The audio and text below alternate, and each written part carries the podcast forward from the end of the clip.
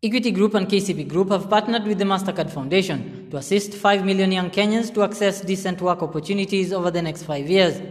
The foundation already supports Kenyan projects, such as the Equity Bank Wings to Fly program, which provides scholarships to bright financially challenged students.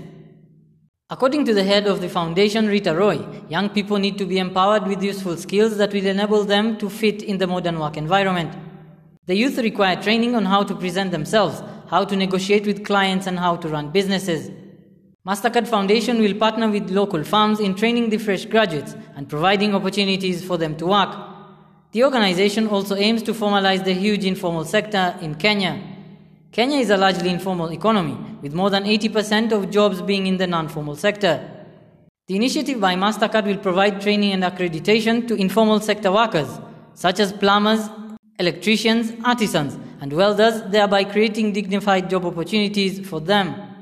Reeta emphasized the need for young people to be informed on the current market demands in terms of employment opportunities and for them to understand their area of interest.